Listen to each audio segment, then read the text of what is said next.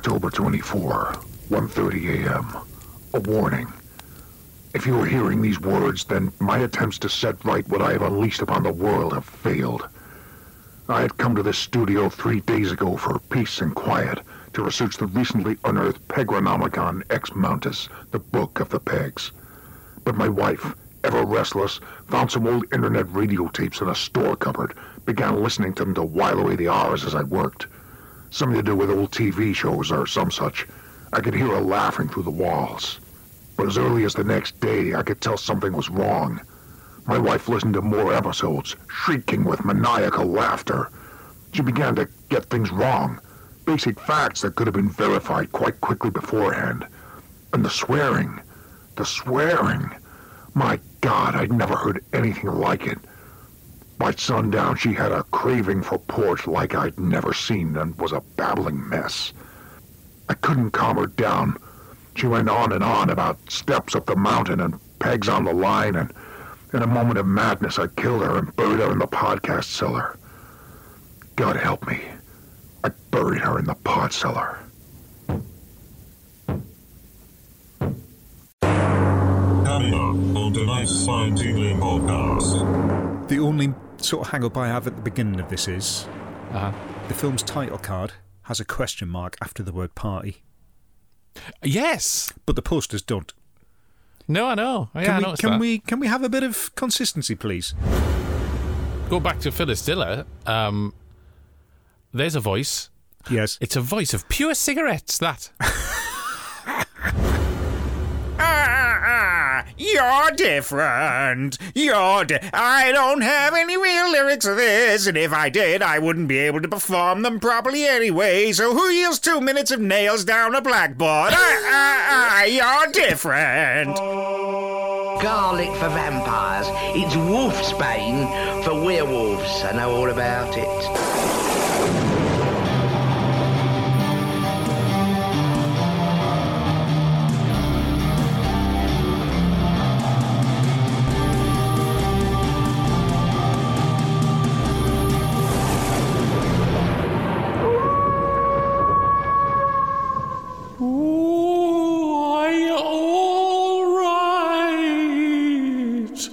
I scared myself there. Hello and welcome to the first of this year's annual Halloween happenings from the Peggy Mount Calamity Hour. I'm Doctor Velvet. I'm Blackout. And we're here to creep quietly into the crypt and clap at a spooky season's cinematic delight. Yes, hello to you, and thank you for shambling into our devilish deconstructive digest of scary cinema, where Britain's best-loved battle axe is but a floorboard creak away, because here all roads lead to the mountain. If you go over to peggy mount pod dot com, info for the film we're discussing is in the show notes. You can find us on the socials, get in touch to say hello, or ask us why we haven't been committed to an asylum yet. Before we bring years of painstaking research to a questionable version of finality as everything falls apart behind the scenes, Doctor Velvet, I've got to ask, what are you drinking? I'm currently the heavy metal sleeveless denim top with the denim jacket, because I'm drinking Iron Maiden Trooper Ale. Nice. There you go. And it's, you know what? It's all right, this. I mean, I shall not be running to the hills to get another bottle. But I've had worse. I've had worse. Yourself? Uh, I'm in a spooky mood with a bottle of Hocus Pocus by the Loddon Brewery in Redden. Oh, nice. Yeah, yeah. I haven't had that. Any particular flavourings to it? Is that written on the bottle anywhere? Or it's a sort of like a four point six percent traditional dark ale, so it should be fairly straightforward. Yeah, yeah. yeah. But if Good. I collapse writhing under the desk in a short while, we'll know that there's something more there. Speaking of more than meets the eye, so to tonight's trick or treat, and to the swinging sixties for a stop-motion extravaganza featuring old-school Hollywood monsters on the piss somewhere in the Pacific Ocean. To be honest, I don't think there's any more that needs to be said. The full moon brings out the monster in. Yes, Mad Monster Party is a nineteen sixty-seven full-length stop-animation feature film from legendary producers Rankin/Bass. It was written by Len Korobkin, Harvey Kurtzman and Arthur Rankin, directed by Jules Bass. Created in part to cash in on the resurgence in popularity of the Universal Studios horror characters, thanks to genre buddies The Munsters and The Addams Family. Featuring the voices of Boris Karloff, Gail Garnett, Phyllis Diller and Alan Swift, the story revolves around Baron Frankenstein and his assistant Francesca. They're throwing a party to celebrate his perfection of the formula of total destruction and to announce his retirement from the worldwide organisation of monsters. Opening the invites and plotting a voyage to the Isle of Evil are Count Dracula, the Hunchback of Notre Dame, the Mummy, the Werewolf, the Creature, Doctor Jekyll, Mister Hyde, the Invisible Man, and, most importantly, Baron Frankenstein's mild-mannered, bumbling nephew, Felix.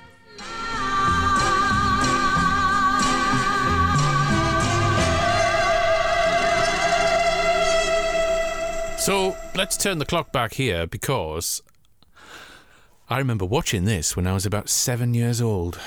Ah, okay. And we must have had a black and white T V at the time. Well, right. I know. We, well, actually, if I'm honest, we had two T Vs. So I must have watched this in the dining room. The dining room was the black and white T V. Because yes. I was convinced this was a black and white film. Anyway. Mm-hmm. Um, and then I remember about ten, fifteen years ago thinking, what the hell was that film? Where all of the Hollywood monsters were on an island. They were, they were together. What yeah. was that all about? It took me a while digging around in the internet, and finally I found it, got a D V D copy of it, and there we are. I loved this at seven years old. Mm-hmm. Now, is this your first viewing of this? No, I saw this. Um, Channel four showed it in nineteen ninety-four. It was at like half one in the morning or something. Um, uh-huh. So I was up and managed to tune in after it had already started, so I had no fucking idea what this was. Um, I put in a tape after about twenty minutes just so that I could check the next day that I hadn't been hallucinated. You know, I was right. in all likelihood in an advanced state of refreshment at the time, but it was only the, the actual ad break title cards that even gave me the title of it. But yeah, mm-hmm. pretty much the same. Like, what on earth is this? This is mm-hmm. insane. Yeah. I, I mean, essentially, it's rockabilly horror with puppets and Phyllis Diller. Yes, yes. And, I mean, that in itself, th- th- there's a recipe for a good ninety minutes. Do you know what I mean? The only sort of hang-up I have at the beginning of this is uh-huh. the film's title card has a question mark after the word party. Yes. But the posters don't. No, I know. Yeah, can we, I noticed can that. we can we have a bit of consistency, please? Because th- if this is how we're starting, but yeah, there we go, there we go. But to be honest, right from the start, I adore the feel and the tone to this. This is the thing. I know we've said it about other shows that we've covered, but Tim Burton was nine years old when this film came out. And uh-huh. if this doesn't leap out as a direct formative influence on the work he'd go on to bring us, I don't fucking know what does. Agreed. Absolutely. Absolutely. The imagery, the aesthetic, the whack. It's beautiful. It is absolutely beautiful. Uh, There's a little bit when we um, when we first meet Felix and he's working in the um, in a drugstore in the pharmacy department. Mm-hmm. The other characters around him, like the normal characters, like his boss, Mister Cronkite, and the mailman who comes in, that look that they've got, that's the usual Rankin/Bass look. Yeah. So when you watch like their Christmas featurettes, that's how they look there. Everything mm-hmm. they've made for the monsters is kind of new territory for them. Mm-hmm. And yeah, it's quite beautifully done. Oh, and I'll tell you something else. Such attention to detail right from the start. This is what I've got, yeah. It's like the actual model making, detailed as fuck. It's gorgeous. Mm-hmm. The stop animation, really expressive, but it's still not too flash. It's not. It's clunky. It's it's a nice way of saying that in some places it looks crap. Uh, yeah, yeah, yeah. I, I definitely get the feeling that they didn't have a chance to retake any scenes when they hadn't quite figured out what they were doing here. Sure. In the in the uh, very opening scene in Frankenstein's laboratory, the camera starts off up high. We get this gorgeous swooping crane shot as it comes down to him. Mm-hmm. And then it just stops dead because they had no plan for slowing the camera to a gradual halt. And you're like, yeah. okay, this this wouldn't have been highlighted until they're actually watching the footage back. And by this point, it's taken them weeks, weeks and weeks and weeks mm. to put this together. There's no possibility of them redoing that entire shot again at nah. all. So. Now, you know, they sat there in the in the little in the rush room going, oh, I wish I'd done this anyway. Yeah, yeah. But um. Yeah, story-wise, it also appeals. especially at that time when I was about seven, mm-hmm. I was obsessed at that time with old school horror, yes. the Universal Monsters, et cetera. And I was collecting the creature feature cards mm-hmm. that were available, bubblegum cards, if you like. And you'd get about four or five in a pack. And they were still shots from the old Universal horror films, mm-hmm. but they'd have a, a witty caption beneath them. Yeah. One that sticks in my mind particularly was a caption from the nineteen twenty-six Phantom of the Opera silent movie with Lon Chaney. And he stood there in the, in the scene where he makes his reappearance. If you're a fan of the musical, Act Two. And he stood there in the skeleton mask, and it says just beneath it, "My girdle is killing me." That's always stuck with me for whatever reason. But, but yeah, um, the idea of all of these monsters getting together and hanging out blew again, my mind. Yeah, again, it's like Marvel, isn't it? It is. It is. Blew Beautiful. my mind. Loved it. I had, of course, forgotten that this was a musical. We'll, we'll get onto that, but yeah. mm-hmm. Mm-hmm. I think their greatest claim to fame here is that they've actually got Boris Karloff to voice yeah. Baron, Boris von Frankenstein. Yeah. Um, I'm not. I'm a fan of old school horror, but I'm not a scholar of it, so I'm not really familiar with Karloff's speaking voice, because a lot of the time he'd just turn up and, you know, he'd turn up in a costume, grunt, and that'd be him, sort of thing. Mm-hmm. But yeah, we get him because he's playing the um, the professor, the doctor in this. We get a lot of him just doing normal normal speech. I do love that if you were to throw open the matter transporter and throw in this guy. Since you are reluctant to provide us with the location of the rebel base, I have chosen to test this station's destructive power on your home planet of Alderaan. And while you have the door open, if you also nudge in this guy. The Sand People are easily startled, but they'll soon be back, and in greater numbers. In the pod at the other end of the room, this guy would step out. Oh, you know, seeing you every day gives me a great deal of pleasure. If I must say so myself, you are a masterpiece. Mind you're not wrong. It's beautiful. His, his voice is absolutely beautiful. He just sounds... I'd, I would sit on his knee and he could read me a story. That'd be mint. Yeah, yeah, yeah. No, you, you, you're bang on there. I mean, a, a quintessential Karloff is the guy who sings the Monster Mash. He's doing an impression of Karloff there. Okay, right. That's how people really rec- recognise Karloff. Okay, yeah, that's okay. How they know him. Um, but uh, he's toned it down for this, which is, I think, he needs to. He d- he got that right, as did, let me tell you, the rest of the of the vocal cast. Good God, we got Karloff mm-hmm. as noted. Yeah, yeah, yeah. Um, we got Gail Garnett, who's doing the voice of Francesca, the uh, the professor's assistant. What a voice! We got Phyllis Diller, who's being, he was just named as the monster's mate. Her character doesn't get a name. That's fine. Mm. Then we got Alan Swift, who voices everybody else. Yeah. It's amazing. It is, isn't it? Go back to Phyllis Diller. Um, there's a voice. Yes. It's a voice of pure cigarettes, that. hmm? I get that when he's doing Felix, Alan Swift, he's making some sort of joke by making him sound like James Stewart.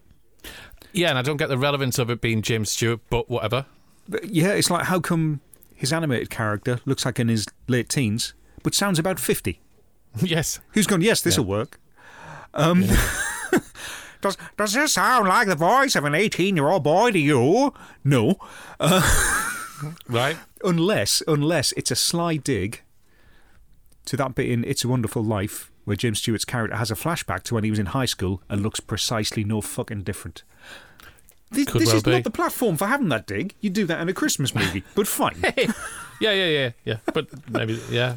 And yeah, you're right. Then we're um, after the the opening bit where the Baron sends out the invitations. He perfects his formula, sends out the invitations. Nice little sort of scene where we're introduced to all the characters as they receive the invitations through the mm-hmm. mail and various sort of scenes or whatever. Then we're back at the castle, and yes, the real horror starts with Phyllis Diller's voice. Are you? I mean, were you familiar with Phyllis Diller? Only as a name and effectively like a punchline to jokes on the T V.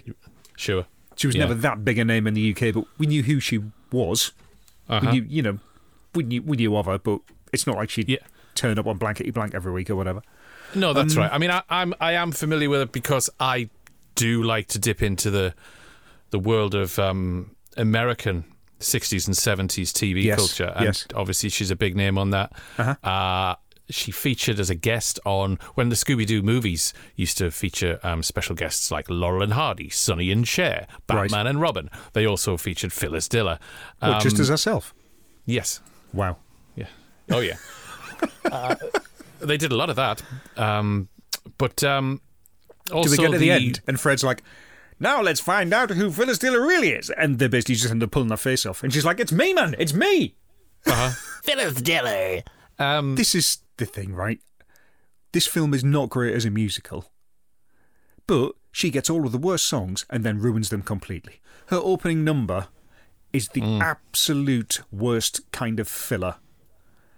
Yeah, it's not good, is it? Ah, you're different. You're di- I don't have any real lyrics of this, and if I did, I wouldn't be able to perform them properly anyway, so who yields two minutes of nails down a blackboard? ah, ah, ah, you're different. Good God. Yeah. The rot started to set in at that early stage, I've got to, I've got to admit. Okay. We've probably, I've probably upset all of the goths in the audience now. Whatever. Well... Yeah, we have a nice little, um, we have a Velma moment with Felix. Velma mm-hmm. from Scooby-Doo moment. Yeah. And this actually preempts Scooby-Doo. It, it uh, does. I've got notes on that later, yes. Yeah, yeah, yeah. Because um, this film is nineteen sixty-seven. Scooby-Doo was sixty-nine. Uh-huh. And Felix bumps into someone on the ship. He's he's on the bottom. And he's crawling about all over the place. I, I can't see without my glasses. Where oh, are my, my glasses? My, my glasses are off. Who's that? Oh, it's a werewolf. I think it's a lady. That's the joke. Do you know what I mean? Uh, incidentally, talking about that, the standard of the humour, the standard of the jokes. Uh, all I'll say is, if you... I mean, th- uh, this film was produced, as you mentioned in your your little prologue... Um, this is hot off the back of the Addams Family and the Munsters and a resurgence in the interest of the Hollywood monsters. That's what. That's why this film exists. Yeah. If you like the Munsters, you love this for the quality of jokes. It's very reliant on puns. I don't necessarily dislike that. Either no, as I a don't... snapshot of the time or even now, it's mm-hmm. something that you could quite easily sit your kids down in front of. They'll have a great time with it, you know.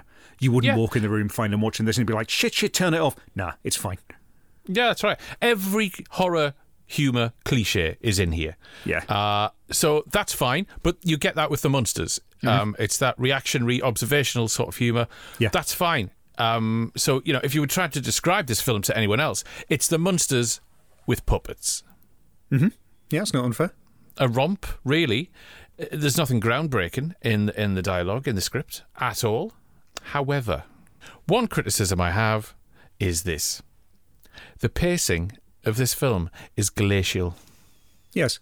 Well, the first half hour's all right, because you intro- all of the characters get introduced like three times. Mm-hmm. That's fine. I can cope with that. It's because it, you know, you're enjoying the animation. You're sort of enjoying the slight, uh, the slapstick to the best they can animate that. You're enjoying the puns. That's fine. But it kind of it feels like it slows a bit once everybody actually gets to the island. We'll get to that. Yeah. yeah. Where um, we finally get to the castle, where apparently the the boat, the S S Herring, it gets halfway over the ocean. All of the bad guys just jump out and swim to the island. That's not properly explained, but fine, whatever. Bearing in mind the well, boat I... said it was taking them there and then didn't take them there. Yeah, I was a bit confused by that because I, I thought, okay, I get the logic of why they're jumping ship because that boat won't specifically be going to the island. They'll be going past the island maybe and... I guess. The, our horror characters know everyone that, who's but... gone on the boat says, take me to the Isle of Evil. Nah, and at no go. point did the captain and his little assistant fella go, we can't stop there, there's not a dock. So yeah. I don't know. Um, well, yeah.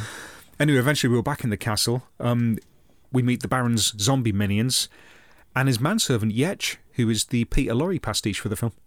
Isn't he? Now, he works in the context of the film itself, but all of Yetch's scenes feel like cheap filler. Yeah, they not, do. Not and quite as annoying as Phyllis Diller, but, you know. And yeah, I was sitting there earlier, Lump was watching this, he thought that Yetch was basically cultural appropriation. He was offended. Yes. Yes, I can believe that. He was offended. That's why he's refused to come in this evening. I can totally understand that. I you can know? totally understand that. I'll have a chat with him. It's I told fine. him he's not getting paid. Um, so yeah, so after that bit of time wasting, after we've met Yetch, the guests start arriving at the castle. And yeah, we're then introduced to everybody for what's effectively the third time. Yeah. Yeah, you're right, like. Mm. It gives us another chance to hear the Invisible Man, who doesn't have a big part in this, really. He doesn't, no. But there, he's really going for a Claude Rains type voice. Mm-hmm. Uh, although my research told me that, in fact, he was not trying to imitate Claude Rains. He was trying to imitate some other guy who played the Invisible Man years later. Right. I can't, I can't remember the name of, but to me, there was certainly traces of, of Claude in that vocal. Mm-hmm. So we finally get everyone assembled around the dinner table where the Baron makes his announcement. Mm. Says, I've, I've perfected the formula. Um, and then he tells him he'll be naming his successor the following night so that all of the infighting begins between the monsters to take over. Now, this should be the real meat of the film, shouldn't it? It really should. This is this is our inciting incident, and this, yeah, this should be where it all kicks off, but alas. So instead, um, we, we get an excuse to show off the animation with another musical number. Mm-hmm. Um, and this time, it's it's the house band, Little Tibia and the Phibias. They yeah. appear as like a sixties beat group, you know, very much mm-hmm. sort of its time. That's fine. They're like they're skeletons in ginger bob wigs. Now, their their song, Mister Mummy, it's led by a Hammond organ. So yes. obviously, none of the four members is playing a keyboard of any sort. Who's in charge here? Uh-huh. Yeah. Is is that oh, nitpicking? Yeah. Is that it? No, no. For, I, I pick up on that kind of thing all of the time. They do a lot of it in. Um, Hanna-Barbera cartoons, you know, where they insist that the characters can play musical instruments and are also an accomplished musical yes. combination. Yes, yes. Uh, you'll always find that. Yeah, it gets on my nerves. It, uh, this is uh, that. Well, to be honest, we we just praised this film for attention to detail, and that's one of the. Well, yeah, you know, where it lacks, but yeah, they can animate mm-hmm. almost anything they want, apart from things that they can actually hear. I, I can put up with that so long as we don't get another scene with an animated Phyllis Diller in her underwear. Oh. Nobody needs that. Nobody that, needs that. That is after another musical scene, though. We get Francesca and Dracula dancing on the balcony because, you know, we need more music. This film should be forty-five minutes long, really. Come on. Yeah, yeah, yeah, yeah. We could have done with another ten minutes of the Invisible Man in his dressing gown. I love that dressing gown. I want that dressing gown. I did like, yeah, when you see him floating along, you've basically just got the dressing gown and the dark glasses floating around. And again, I'm like, how have they done that? Yeah, it, it, I, I'm mystified I, I, as to how they've done that. I love this. I'm assuming there's like rods just out of, you know, behind the model yeah. or whatever, but absolutely uh-huh. amazing. It's really clever, yeah. So we get a few more scenes with Phyllis Diller, the narrative filler. Mm-hmm. Yeah, Francesca has teamed up with Dracula, their allies, in, in bringing down Felix. Yeah, they want to get rid. They want to get rid of Felix. Francesca's is just all wrapped up in luring Felix to different places uh, in an attempt to knock him off, basically. Well, well, you've skipped forward, because at the fifty-five minute point of this hour-and-a-half yeah. film, Felix isn't even on the island. Actually, yes, yes. He, he finally staggers his way ashore, and he meets Francesca and the Baron on the beach. Then, yeah, she shows hapless Felix around the island with a view to having him sort of accidentally killed so that she can be next in line for control of the organisation. So we get lots of visual farce here. I'm fine with this. Something's happening. It's cool. Mm-hmm. Do you think there were just too many characters in this film to be used properly? I think so. I can, and I, I see why they wanted to bring it in, because it's a party, of course it is. Oh, it is, yeah, um, but there's nothing for most of them to do. They just no, turn up, say not. A line. You know, they're not even in the background of a lot of the scenes. This is a benchmark for why we shouldn't be constantly putting out multi-Doctor stories for Doctor Who. Fair, okay, yeah. You know? But still the fans won't be told. But anyway, that's another story. Uh, we, um, but yeah. We get another musical number, Stay One Step Ahead, where Boris Karloff finally realises his part in a musical means he's going to have to get involved. Uh, mm. He doesn't really sing. It's more like an old man rapping. It's the Rex Harrison way. Yeah, yeah, yeah, yeah. All of this in here, with the Baron explaining to Felix that, like, you know, he's what the organisation he's going to be taking over. And this feels like it should be happening in the first half hour of the film, not the last one. Yeah. This should be the build-up, so that we get the, it's a build-up to the threat. Yeah. The ensuing action should be Felix trying to avoid the entrapment of others, et cetera. But no, as you absolutely accurately say. Obviously, he isn't killed as they're walking around there. All of these attempts fall flat. It's mainly Dracula, but yeah, all of the attempts mm. to have him bumped off fall flat. Francesca suddenly falls in love with Felix, apparently, mm-hmm. after after he slaps her out of a tantrum. Uh, yeah. Now, I thought her all act here. I thought this was going to be the next part of her subterfuge. Mm-hmm. But then we go into another musical number, which suggests she's genuinely emotionally attracted by physical assault, which I guess is the nineteen sixties for you. Well, there you are, right? from a from a man who's who's effectively the the um the inspiration from for Seymour from Little Shop of Horrors. Really, I mean, you know, that's yeah, yeah, yeah, yeah. So we're on the home straight now. We've got fifteen minutes of the film left. Uh huh. All of the monsters stage an all-out assault on Phoenix, Francesca, and the Baron. Because at this point, it's just like, we kill all of them, we take the portion, then we decide who's in charge. That's fine, right?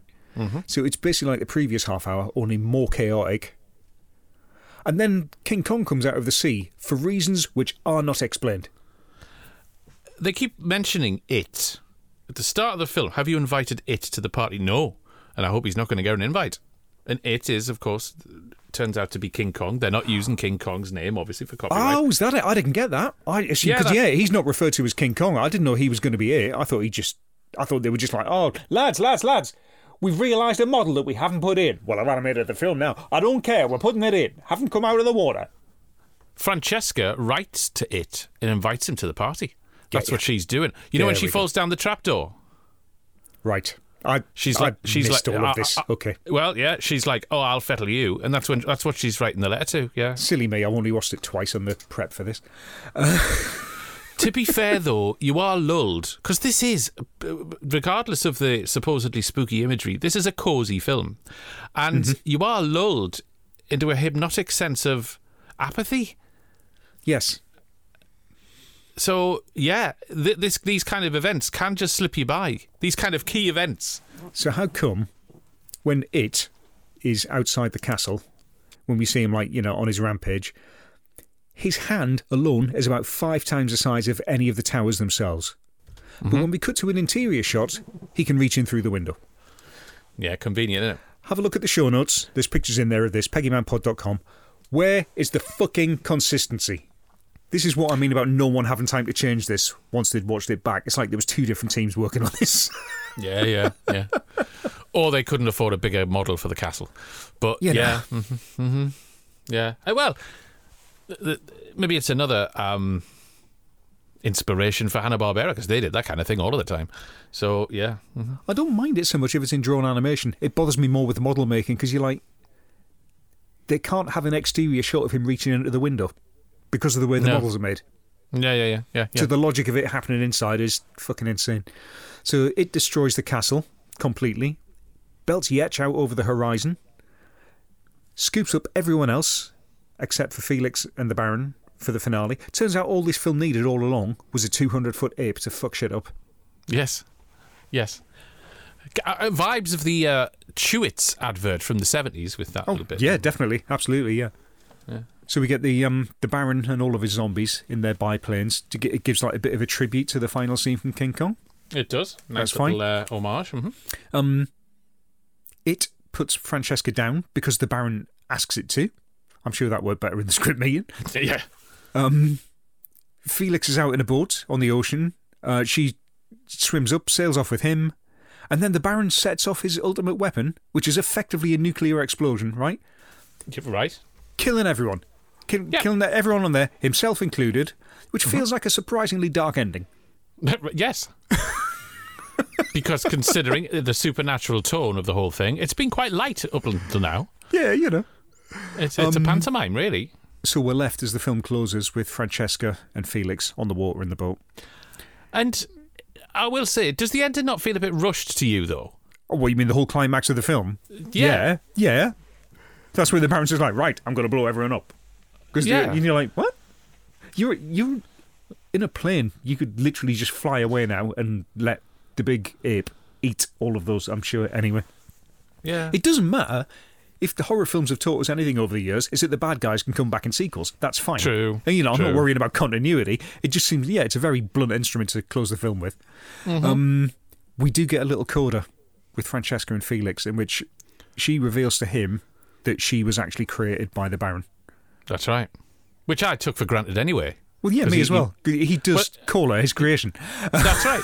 but, yeah, yeah. I mean, you know, let's be fair, Felix isn't in that scene, so maybe he hasn't picked no, up on tr- it. He's a bit course, thick. Of course, of course. We just um, need a reminding of it to wake us up. Yes.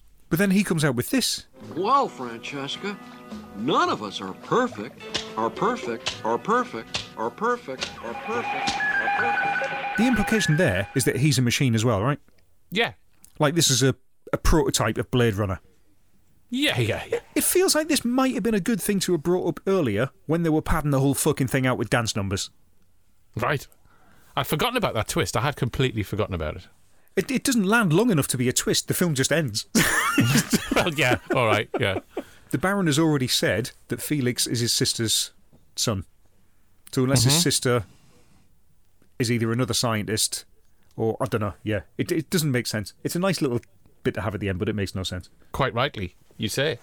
It's the end. Mad Monster Party. Mister Blackout. How many pegs are you going to place upon the invisible man's fez? Well, as you may have gathered, I think there is much to be improved about Mad Monster Party. But for the production values and the aesthetics, I've got to give it seven out of nine. I am with you completely all of the way. Yes.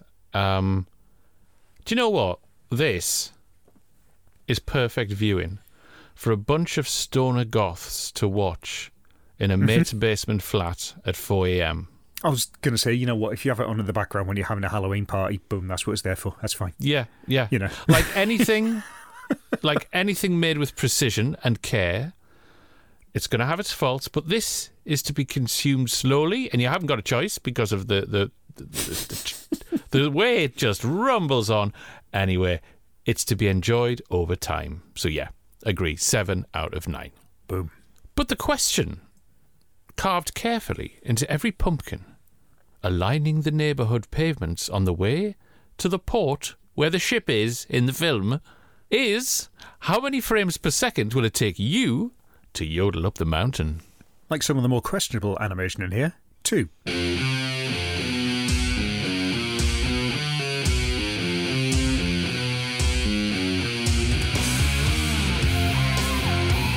Mad Monster Party features the majestic tones of Boris Karloff, of course, who trod the boards in July nineteen sixty-six for an episode of the London Palladium Show in the company of Millicent Martin, who was still on stage fourteen years later for The Night of one hundred Stars with Peggy Mount. This will suit me nicely, thank you. Expertly done, expertly done. Very good, very good. How about yourself? Would you join me at the top of this heaving volcano? Oh, I really will.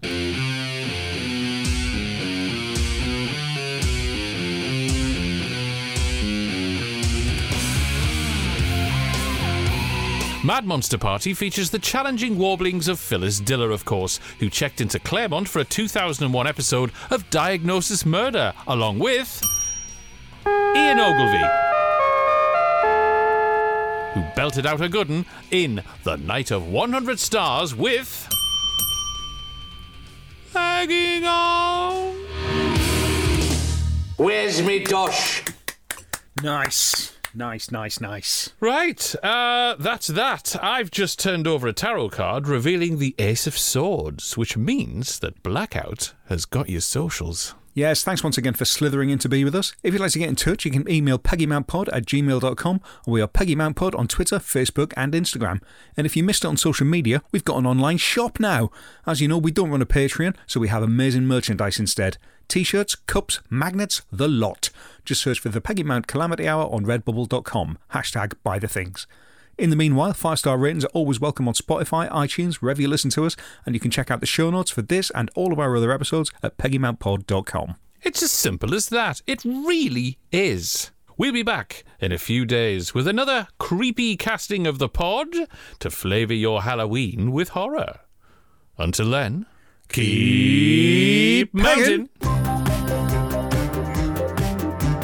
Peggy Mount Calamity Hour is a free podcast from iPool Media, which holds production copyright. Opinions and recollections expressed are not to be taken as fact. The title and credit music is by Doctor Velvet. Audio segments from television programs are presented for review and informational purposes only under fair use, and no ownership of these is claimed or implied by this show. For more information, visit peggymountpod dot com.